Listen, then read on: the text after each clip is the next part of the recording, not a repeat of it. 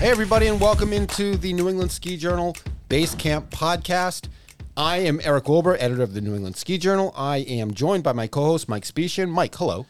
Hello, Eric. How are you today? I am good. It's a little, uh, as we record this, it's still a little warm and wet and uh, people are, are getting a little antsy about the lack of snow but the, the cold's supposed to be coming in. It's it, it, has been a little jarring to see some images on social media from one week to the next where it's it's a semi-winter wonderland one week and then a few days later it's just grass and rocks. Skiing is still open but a couple places have already delayed openings that were supposed to be midweek. So again a rough start to the season but i think by now we've probably started to learn that December is not necessarily the best month to go anyway. It's a slow start to the season by all means, but everybody, I talked to somebody earlier today concerning the West, and they were saying how the West has all this snow. Well, I went and did a little research, this little thing called On Snow, and did ski report lists for each state. All right, let's hear it. Okay, so Mammoth Mountain, on fire right now. The Northwest, a ton of snow. Down in Telluride, guess what? They're, they're getting hammered. They're not. They're getting nothing. That whole southwest corner of Colorado is fairly dry. So's Taos, New Mexico. A-Basin, five trails open. Wow. Okay, Wachusett has more trails than A-Basin right now. So let's not poo-poo what's going on here. We're yeah, going to turn the, the corner. You know, what's yeah, what's vertical? what's the vertical? Well, Wachusett has a thousand right now, so we'll take it. Pretty good. Yeah. So I mean. I, I, I don't panic at this point in the season. It's it's just way too early. For God's sakes, I haven't even picked up my kids' seasonal rentals. For God's sake. So I, I, I think that if we're if we're in panic mode in December, then there's a problem because if we get into by the time we get to January, we're going to have that January thaw, and then we're going to have February, and then February hopefully is when we're going to get the bulk of our snow. Last year, that was not the case, and that's what I, I, think aided in being such a weak season for snow. This year, we're, we're, we're keeping our fingers crossed. Like maybe this warm spell is, by the time you hear this podcast, maybe the warm spell will be a, a long, forgotten memory. But for right now, as we sit here in you know the first couple weeks of December, it is a little it's tough to make the plans to go because there's not much out there. The word is frustrating. Frustrating. Yes. Frustrating is the word. But here we go, the eternal optimist that I am. After the first of the year, we're going cold, it's going to snow, and we're not going to have another thaw until April. Wow. Okay. I'll I'll buy it. I'll there's, take it. There's the word. And uh, we're going to be skiing trees. We're going to be skiing fresh. And those people that like groomed terrain, there isn't going to be any ice underneath. It's just going to be corduroy. That sounds like the perfect scenario. Well, so you're predicting a perfect scenario. Yeah.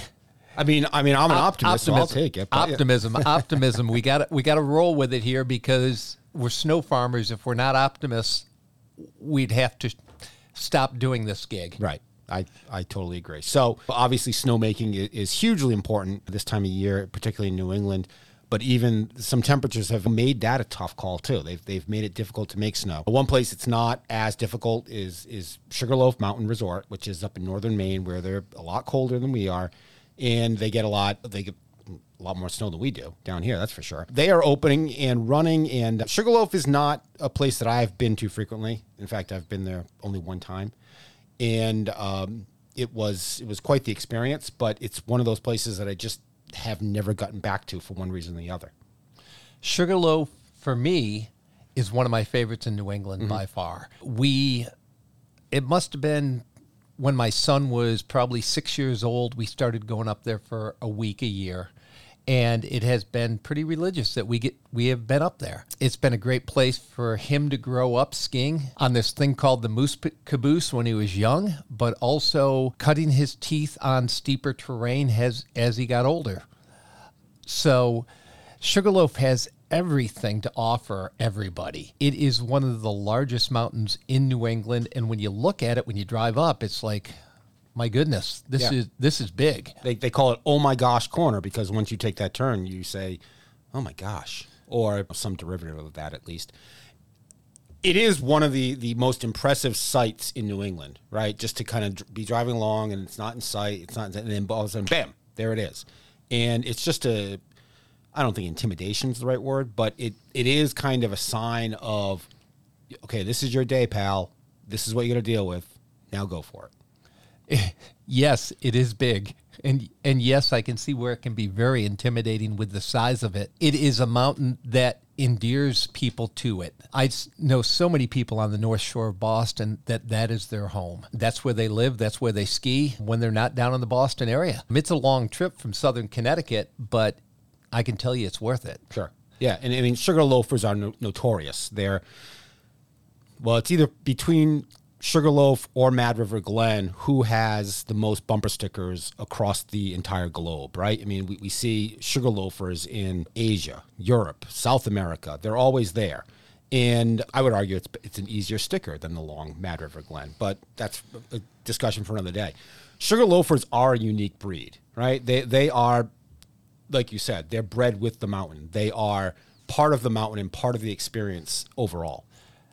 Well, in their advertisements on pictures all around Sugarloaf, when you see somebody like a Seth Wescott, you know, that that snowboarder that made fame across the world, it's attached his year his first year at Sugarloaf and that is everywhere. So you're going to see people that have 62 as their first year at Sugarloaf. Right. It's it's incredible the commitment people have to the mountain and what the mountain gives back to the people.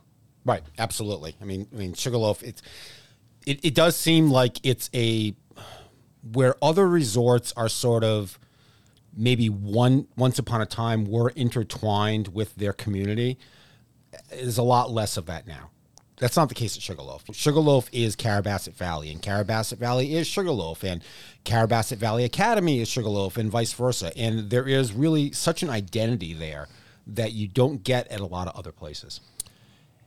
There are very few that places like Sugarloaf as we come closer to the metro areas. Mm-hmm. Sugarloaf is a sense of community. I sort of parlay it like a Magic Mountain is part of the community and that's a good one. That area or Berkshire East, who we've talked to. Mm-hmm. So Sugarloaf, as big as it is, it's owned by the Boyne Corporation. It's got a large corporation behind it. It still has a down home feeling. Kingfield is a beautiful area, a great town to visit. Stratton, all the way over to Rangeley, Maine to Saddleback, they're all up there together and just a wonderful area to recreate and become part of a unique community. Joining us on the program coming up next is Ethan Austin. He's he's the longtime marketing and communications director up at Sugarloaf. I, arguably, no one knows the mountain better than he does, as well as Tom Butler, vice president of skier services. They've got some great insight on the resort. So stick with us, and we'll be right back.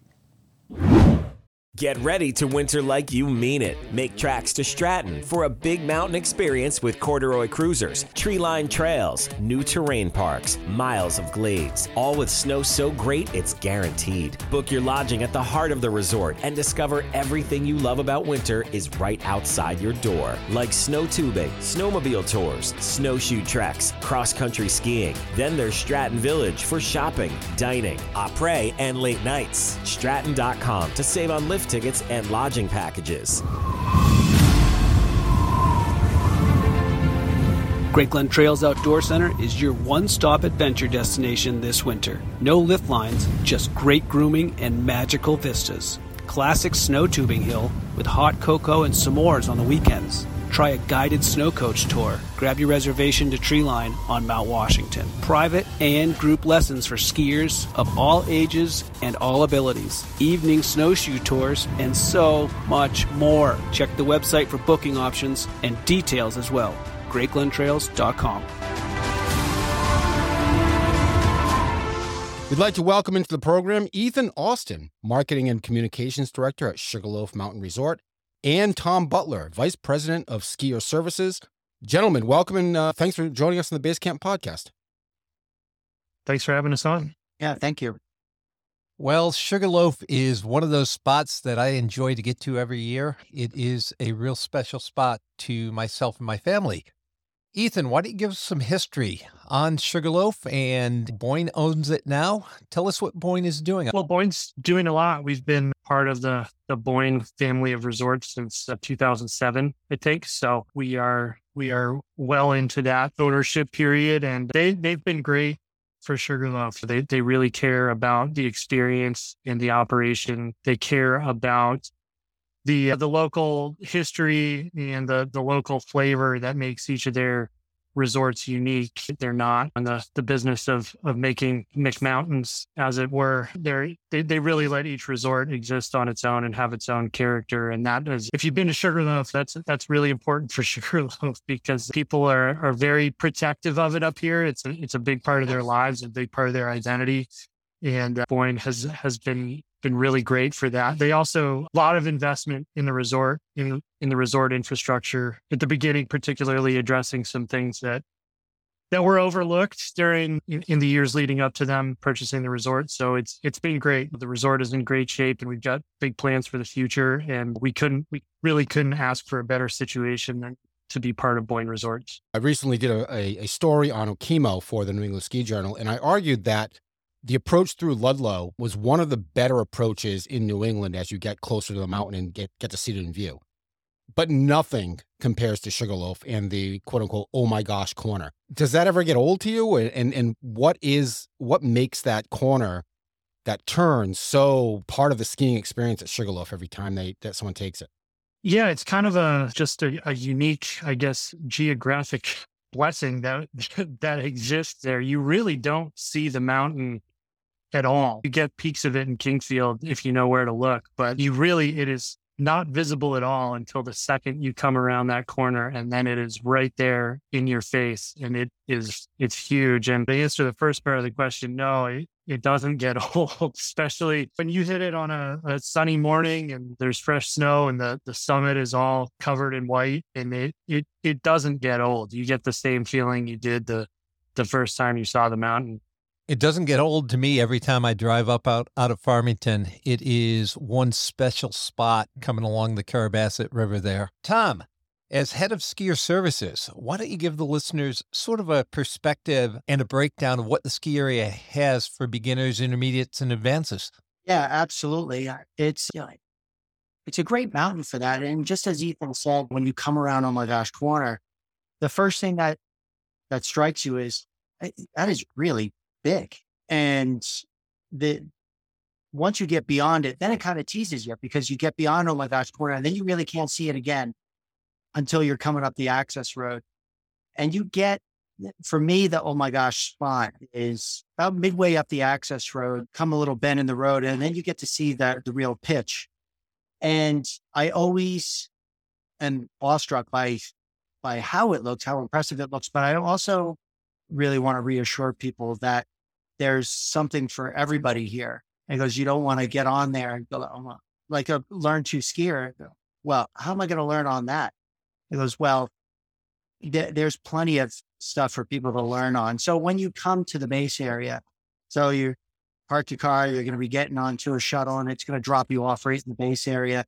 And for a beginner, whether you're taking a lesson or you're there with friends, all of the just some fantastic beginner pitches are right around the base area in a really great progression. So you get on the snow, our beginner terrain, very beginner terrain is just below the base lodge and it's close by. And you ride a chairlift that takes you right through the village. So it really gives you a, a feeling of you're part of this this whole operation that's going on, especially on a weekend or a vacation week. And then for an intermediate, as you start to explore, we have just just some really great terrain. The Whiffletree pod of trails that's over to the looker's left when you're looking up at the mountain, just a dedicated high speed quad that's over there, just wonderful trails that give you, again, amazing views of the mountain. And then once you're good with that, there's even more intermediate trails further up on the hill off the super quad, kind of in the tote road section, tote road, windrow area of the mountain. And it's something for everybody. And it, the advanced, the advanced terrain is obvious. You can see it. Anything straight down the front face of the mountain definitely gets your attention. It's some of the best steep skiing that you'll find. And classic New England skiing, stuff that follows your fall lines, tight trees and bump runs on our Winter's Way, the very first trail that was cut here at Sugarloaf, is uh, probably one of the just iconic bump runs in the East. Right alongside it is Bubblecuffer, a couple trails over, just a great New England style fall line bump trail. So there's a lot. There's and then when we have the snow and it and the opportunity skiing off the backside on the snowfields, I, it, it's an experience like no other in the East. And it's just a, a really just a tremendous overall experience for anybody who's, who's skiing here. Tom, I know you also oversee the uh, the outdoor center at the resort, which boasts Maine's largest Nordic center. And according to the Cross Country Ski Areas Association, sales of cross country skis and equipment were up more than 30% on average last year. Do you notice that explosion in I mean obviously since the pandemic, people wanted to get out and ski. Do you still see that interest in cross country skiing increasing or is it sort of plateaued? No, we definitely see it increasing. And one of the key indicators for us is, well, not only our, our past sales, but really the number of people taking lessons. Our ski school down there has really just kind of been a, a smaller operation, but every year we're adding more. We, we need more instructors just to handle the volume of Nordic lessons that are uh, Nordic lesson requests that, that we're getting. So it's, it's been steady steady growth. I mean, COVID certainly helped explode that. One of the really nice things that we do, and uh, Sugarloaf has a, a just an amazing relationship with the town of Carrabassett Valley, the, the outdoor center itself. And maybe remember this from our Q&A about the outdoor center a couple of years ago, is that it, the town owns the land of the outdoor center and Sugarloaf manages it for them. We lease it and manage it for them. And goes, so one of the things after the mountain closed. And once we have, if we have a lot of snow, even after the outdoor center closes, we'll keep, we'll continue grooming for our Nordic skiers, and he goes, just so they're they're able to keep skiing. And it's just a, it's just a really unique experience and a wonderful, it's a gem. Everybody who goes down there will say, "Oh my God, I never knew this existed." And he goes, and or it's a hidden secret, and we don't want it to be a secret. We want people down there. I have stayed at Sugar Tree numerous, numerous times. And I always take my cross country skis with me when I'm up there because I can ski right out of there to the outdoor center and without getting in the car. It's just, as you said, a true gem. That really makes the experience, the ability, when people come here, you don't want to have to drive all over the place. And goes, you could park your car and you can forget it. So staying at the Sugar Tree is a perfect example. I mean, you stay there and you can hop on your, on your Nordic gear and just a little bit down the Snubber Trail, and then boom, you're on the Nordic Center trails. And then when you come home, you're in a good spot. You sit there, you go soak in the hot tub, you go for a workout. I mean, it's all right there at the Sugar Tree Club as well. But yeah, we don't want people to have to worry about driving. It's park your car and forget it. You do enough of that in your when you're home. Ethan, Sugarloaf has always been known as that skiers mountain. The skiers that come out of there are are hardcore. They're real. Why don't, why don't you give us a view of the upper steeps and Brackett basin, which I love. Yeah, yeah, that's that's definitely something that we're known for. And it's funny that you you say that about Sugarloaf skiers. It's it's something when you ski here a lot and then you go you go elsewhere, it, it is something you notice that when you ride the chairlift here, you see a lot of high level skiers going underneath here and, and making turns and it, it's noticeable when you go else and I, I hope that's not offensive to skiers elsewhere, but it, it is true, or I sound. And and a lot of that probably is from that terrain that you were talking about. That the the the top part of the mountain has some some really steep terrain. White nitro is among the the steeper trails in the east, and we have snowmaking on it, so it can be pretty reliably open once once we're able to make snow and uh, it's it's it's really unique terrain. It's very steep, very exposed, and it, it really feels kind of like a, a western ski experience when you're up there in the snowfields and, and on White Nitro. And uh, Brackett Basin and Burnt Mountain, that's some of our, our newest terrain over the last decade or so. That's all gladed area in the the Burnt Mountain area of the resort, which is the the peak neighboring Sugarloaf, and it's several hundred acres of glades. Some are very steep and, and tight. Others are more wide open, like a, a Western type experience. And, but you can spend all day over there on a powder day and just never ski the same line twice. There's, there's just so much space over there. And it's, uh, there's so much space that it can be days after a storm and not be tracked out in certain areas over there. So it, it really added a whole new aspect to skiing at Sugarloaf. You can you can have that sort of backcountry light type experience where you get off the lift, ski into the woods, and maybe you don't come out of the woods for for a couple hours. But you can also still have the standard resort experience on the the, the regular trail network as well. So it really really rounded out what we have to offer, and it it makes a a pretty unique offering in Eastern skiing. Speaking of Brackett Basin, that was part of the big 2020 year, 10 year plan. Um, now we're in Sugarloaf 2030, another 10 year plan. Can you give us an update on where we are there, what sort of enhancements might be coming this year, et cetera? Yeah, it's it's really exciting. We're we're sort of in the the final phases of the the permitting stage of that project, and we're hopeful that that is all going to go through very soon, possibly within within days or or, or weeks. But and as soon as that permitting process is done, we're gonna we're going to start with the, the, the logging and the, the construction portion of the project. But it's it's all on West Mountain is the big piece of the development, and we're we're developing about 450 acres of terrain on West Mountain. It's going to include a new high speed quad chairlift that is a very significant chairlift. It's about the length of the super quad, same vertical rise as Skyline, so about 1,500 vertical feet and uh, it'll include 12 new alpine trails. And we are actually just doing the math on it before this. It's, it's 117 acres of new alpine trails, which is a, a 10% increase in our in our total skiable acreage that we'll be adding.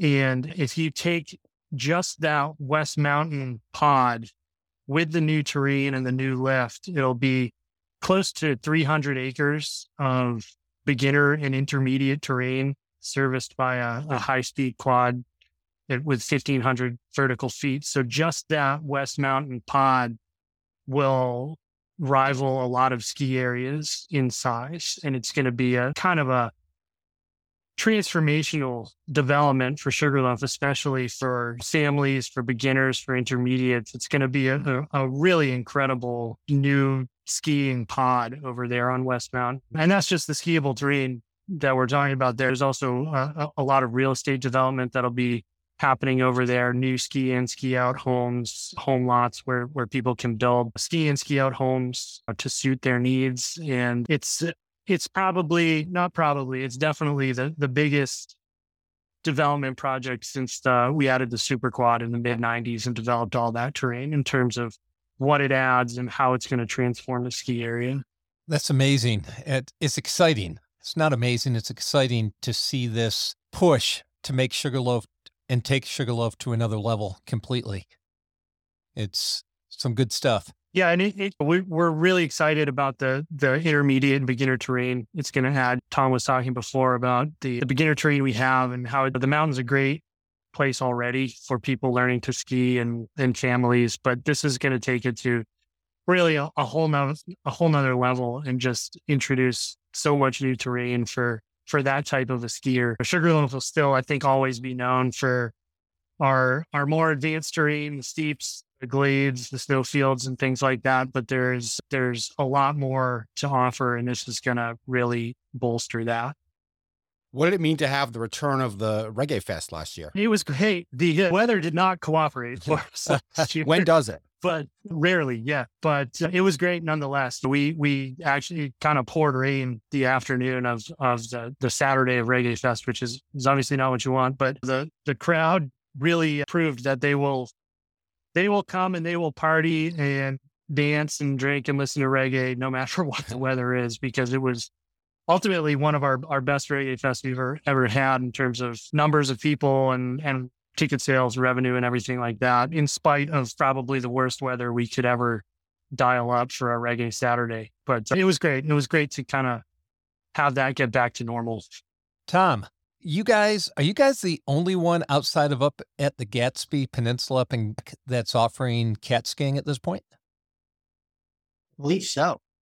Yeah. That's that's amazing. The West has it everywhere. Why don't you tell us a little bit about what's going on with the cat? Yeah, cat skiing. It's just such a what.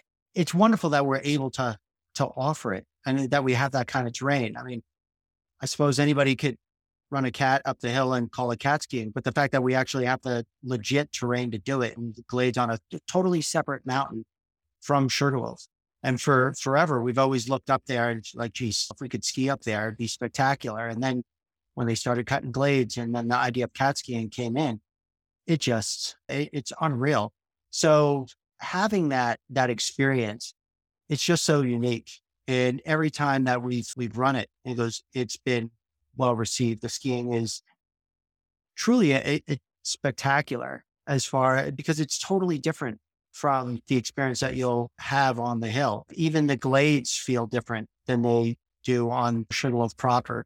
Burnt Mountain has just a unique, and it, it's not excessively steep or anything out of the ordinary about it, but there's actually there's some really wonderful kind of moderate pitches that's great for people just getting into skiing off piste. It's it, it kind of opens up windows for a lot of people, a lot of different, a lot of different ability levels for being up there.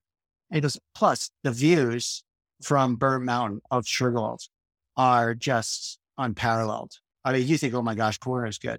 It mm-hmm. goes, that's, you get up there and it's, oh, holy smokes, this is unreal. And it really gives you a, a great perspective of the backside of Sugarloaf and, and the pitch of those trails that, that Sugarloaf is just known for. One of the country's, well, one of the country's top ski academies, Carrabassett Valley Academy, calls Sugarloaf its home. What sort of influence does that school have on the mountain, and how how does that marriage work out? I think the I mentioned earlier kind of the, the relationship between Sugarloaf and the town, and there's a similar relationship that CVA and and Sugarloaf have.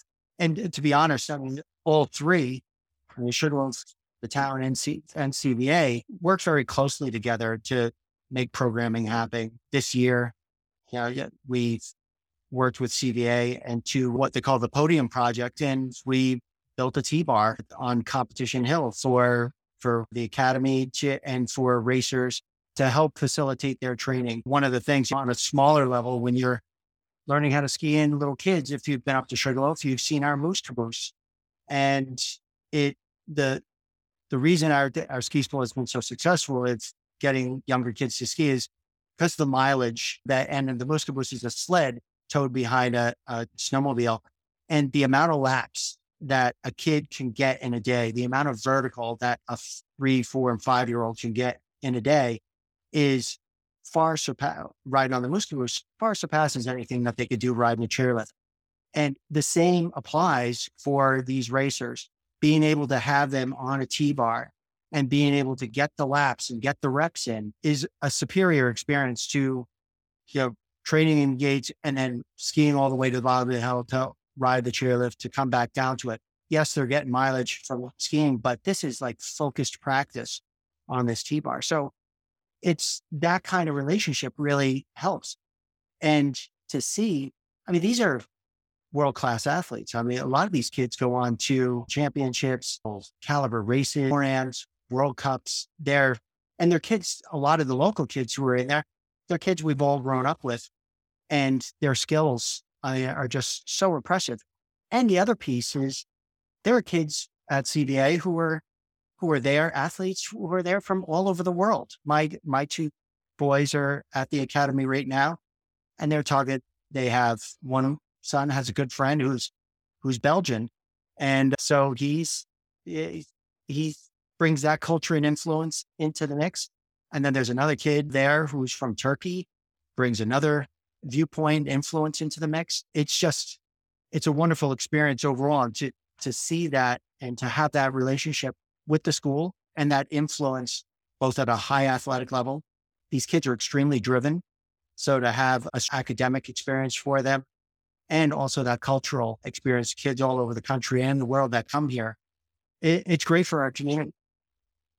Well, I'm going to start first off the Moose Caboose. My son grew up on it. It is awesome. It's one of those things that every resort should have and terrain to be able to use it on because he put in a lot of mileage, even on those windy days up top when everything else wasn't happening. But number two, I think you've cre- CVA has put out a couple, many, many good athletes, but Bode's not too bad, nor is Seth. You guys have some accolades with the athletes that you've put out for the U.S. internationally, by all means. What else is there to do for families and kids when when the weather isn't perfect because we know Sugarloaf does get wind at times? What else can the families expect for the kids to do while they're there? Well, certainly one of the the best options is uh, what we were already talking about, and that's the the outdoor center. And you can you can see that when it's a a bad weather day up on the hill, especially like one of those those January days, if the, the wind isn't cooperating, it's really cold, you head down to the outdoor center and there's just a ton of people down there doing everything under the sun. They're they're ice skating at the skating rink, they're snowshoeing, they're skiing. It's just it's a it's an awesome place to go on those those adverse weather days. And it's probably probably the, the best option for kids. There, there's lots of other things to do as well. And we did just add a new a new retail store called Amos and Friends, which is is geared towards kids. And it's a it's a great way to and I, I say this from personal experience, but it's a it's a great way to go and, and blow a lot of money on toys that they insist they have to have. As the parent of a, a six and an eight year old, I can attest that there's lots of stuff in there that they will want and they will not leave without. So, so that in addition, there, there's tons of restaurants. There's there's tons of hiking and just there's there's lots of things to do outdoors in the winter, even when the weather and the conditions on the hill are not ideal. And the other one I should mention is the the Anti Gravity Center, which is a, a facility that uh, the town of Carrabassett Valley owns and operates, and CVA uses to train. But it has a indoor trampoline center. It has, I believe, this still the largest indoor skate park in the state of Maine, basketball courts, climbing wall, wait, really, really cool facility, really great option for those days when the weather isn't perfect. Ethan, I know you have to run soon, but I do want to ask you before we leave, what do they put in the bag burger and what makes it so legendary? it's the bag sauce, they, which is they, they don't share the secret formula. It's at least half mayonnaise, but we're we're unsure. But they are they are tremendous burgers and yeah, featured in Ski Magazine, known throughout the world. The you can you really can't beat a bag burger. You know, the, we we tried to get the secret recipe for the cookies at Pats Peak. Now we can't get the secret recipe for the burgers at the Bag and Kettle. We're really coming up short here, Mike. terribly, terribly. Guys, thank you very much for joining us. This was a pleasure, and uh, hopefully we'll be up at Sugarloaf skiing with you very soon. All right, thank you guys. This was fun. Thanks, Ethan. Thanks so Hey, much. Time. Thank you, and have a great holiday season. New England Ski Journal's Base Camp podcast will return after this. Did you know knee injuries are the most frequent serious injuries in skiing? But an independent, multi year controlled study with thousands of participants at 13 different ski resorts proved that knee bindings reduce the risk of ACL injuries by 82%. To put it another way, knee bindings effectively eliminate four out of five of the knee injuries that happen on all other bindings. This extraordinary result is due to knee binding's patented lateral heel release that only opens in one direction. This unique feature allows the perfect balance between retention and release. If the heel opened in both directions, the estimated injury reduction would be limited to 20%, instead of knee binding's proven 82%. Get all the details and your new bindings at kneebinding.com. That's kneebinding.com. If you want to be inspired and informed on everything about the New England ski and outdoor scene, then you need to check out skijournal.com. Skijournal.com delivers daily content on breaking industry news, tips, gear, dining, travel, entertainment, as well as all archived episodes of the Emmy nominated New England Ski Journal TV show and the Base Camp podcast. And don't forget to subscribe to New England Ski Journal, the longest running regional ski magazine in the country. New England Ski Journal's award winning writers and photographers bring all four seasons to your door with best in class coverage on skiing and the outdoors. Log on to skijournal.com and click on the subscribe button to get New England Ski Journal mailed to you today. New England Ski Journal is a Siemens Media publication. Siemens Media. Inspiring, informative, insightful. And now, back to the Base Camp Podcast. So we struck out on the recipe for the bag burger, which is unfortunate. Hopefully, we'll we'll get lucky at some point. Sugarloaf. Christmas week is going to be busy with tons of events going on for families, family skate night, marshmallow roasting, storybook snowshoe out, outdoor activity, horse and carriage rides, guided snowshoe safari, climb for a cure, hockey skate night, Amos the Moose book reading. It, it is just jam packed up there, and I think that that families going up there for the holiday week are truly going to find there are, are few other places that are this immersive and this busy for families of all ages. The village will be filled up up there. There's a lot of private homeowners up there, and I can guarantee, even if the snow, if if Sugarloaf isn't completely open, everybody will be up there enjoying the festivities and getting their ski ski hats on of sorts. And let me just read this. I mean, this is this is cool. Storytime snowshoe safari with Amos the Moose. So you can go out with Amos the Moose and Blueberry the Bear and they'll send you on a trek through the woods where you discover storyboards along the way telling the story of Pierre the lumberjack, $5 registration. If you've got kids, that is that's just awesome. Like getting them out out in the in the woods and getting them out in the snow with a story. It's funny like when you give kids this sort of I don't know, escape roomish sort of activity, they are totally all in. And this is a, a genius move by Sugarloaf. It should be a, a fun time. It's it's going to be a blast. Blueberry the bear. Blueberry's still floating around my house, and my son got Blueberry a long time ago. He used to have to sleep with Blueberry every night from Sugarloaf. It those were the the best of times. So memories start at Sugarloaf, stay with you for a lifetime. And as we talked about with with uh, Ethan, the the 2030 plan starting to come to fruition. Sugarloaf has become on acreage the biggest ski area in the Northeast, correct? I believe they have. So I, I think what they've done there over the past, well, now it's 12 years since they started in 2010. They've got eight more years of this upcoming projects: is snow, snowmaking system overhaul, West Mountain expansion. Yeah, it, it, it just is truly remarkable how this place just keeps growing and growing and growing. Fellow Boyne property, Sunday River, is much in the same vein with their expansion. And then Loon, another Boyne property, doing their South Peak expansion. Boyne is investing a lot of money and a lot of time and energy into making these three resorts world class places to, to visit. They are putting a lot of money into New England right now. Of course, Boyne has also added Pleasant. Of course, yes. Okay, added one more thing to their list, and they are growing. Boyne, the Kircher family is is wonderful for the ski industry as a whole.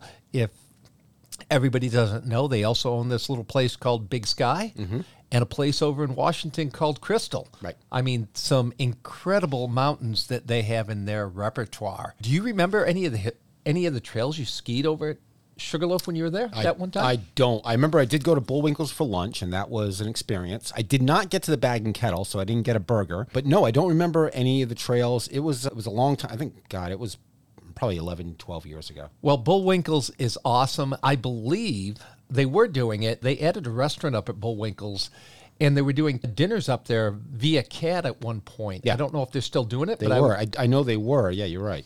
which was pretty cool. The bag, oh my god, the bag, the burgers, are, burgers are good. The curly fries, we had to go get curly fries every day at the bag. and lastly, the pizzas are to die for. And I'm going to say the beers are awfully good too. Well, yeah. I mean, obviously. I mean, that's clear. That that's clear. So, what is your favorite trail or favorite area at Sugarloaf? My favorite area, well, I think to warm the legs up, you got to go off the super quad. Nothing, nothing gives you a better sense of enjoyment and high speed turns like Hayburner. Hayburner and King's Landing are just great trails to just lay them out early in the morning when it's groomed. My favorite overall, though, is when the snowfields are open. You break into the snowfields, you climb up off of Timberline over the top. You get just silky turns up top on steeps, and then it goes right into Brackett Basin. It's it's a feeling. The only place I've ever had the feeling like this in the East, other than there, would probably be off the chin mm-hmm. at Stowe, up above tree line. Amazing. And what's the uh, what's the backside like? The backside is steep. It's you know when when you look over all of Maine when you're standing up there, it's the view is to die for because you're so high up with no obstructions on that beautiful day. The backside is you've got multiple lines to choose. Realize that there is a time when you will feel it's beyond you, but keep your head screwed on straight and let them go downhill. The fall line is beautiful. I'm going to give you a little story here, Eric. Please Um, do. So many uh, moons ago, I was up there and took two of my 70 year old friends up. They're both 20 years older than me. And I took them up there, and Ted Tanner was with me. And I asked him to go ski the snowfields with me. I knew he could do it, I knew he was capable, and he just wouldn't do it. And finally, I looked at him and said, "I'm going to carry your skis up there for you because you got to you got to take the skis off and climb a little bit to get it." And he agreed with me to go. And when he got up there at 70 years old, never ever been up there before, was in awe at what he had just skied. He had never skied anything steeper. It was an experience that left him smiling, and he's still smiling about it today. That's that's excellent. What a story. And I think that Sugarloaf's snowmaking efforts, obviously, we've seen the benefits of that. They had some upgrades over the summer, including the construction of a new mid mountain booster pump house. That's enabled the snowmaking team to run more guns simultaneously. And look, we had such a slow start to the season that snowmaking is at a premium right now. Like even the the the, the mountains that have premium top notch systems are struggling. So as you as we head into to school vacation and we head into January and you're afraid of there no the snow is just not coming. Keep an eye to the north and keep an eye to Sugarloaf, right? We, we look for the Jay cloud first of all, but then we look for that that system that covers Maine and, and drops the, the beautiful white gold all over the place. I think you predicted it's going to happen, right? It's going to happen. We're going to get those storms that come out of the west normally do not hit Sugarloaf with the same intensity. I say the same intensity, the same snow quantity that they would hit uh, Stowe, Sugarbush, and Jay. But the storms out of the northeast, they're they're going to be there. We're going to get a couple of them, and that's where Sugarloaf, Sunday River, Wildcat, all are first in line to catch it all. Right. They have the elevation, they have the latitude being farther up north where they catch it and hold it. I've always said this Sugarloaf doesn't always get the most snow, mm-hmm. but Sugarloaf holds the snow better than anybody in New England because of where they sit. Excellent. And hopefully we will see a lot of snow there this winter. I'm, I'm banking on your predictions, so hopefully they are correct. Mike, thank you very much. Eric always loved talking about Sugarloaf. It is very special to me. There's not a better skiing hill, New England, by all means. But as Ethan said, the skiers at Sugarloaf are real skiers. When you learn to ski on that hill, you become a skier very, very quickly, and you you learn how to use the ski because you need it. You need to understand what the ski can do and let the ski do it, and you will become a great skier. Yeah, well, I think the as great as great as Seth Wescott is, I think the the biggest example of that is Bode and just the way that he learned or progressed at Carrabassett Valley Academy to become the world class skier that he that he is, taking those risks and taking all these sorts of different avenues. A tremendous poster boy for that academy and the whole region at large. He's a poster boy for New England. We're going to say for Cannon Mountain, but CVA is mm-hmm. where he raced. CVA is where he made his name, and and he took it to the world stage and, as one of the best ever. Yep, absolutely. Now he's in the skiing business or the ski making business, which is very intriguing. I'm interested to actually try those out. Mike, thank you very much. I want to thank East, Ethan and Tom for joining us on this edition of the Base Camp Podcast. Thank you for listening, and we will catch you next time.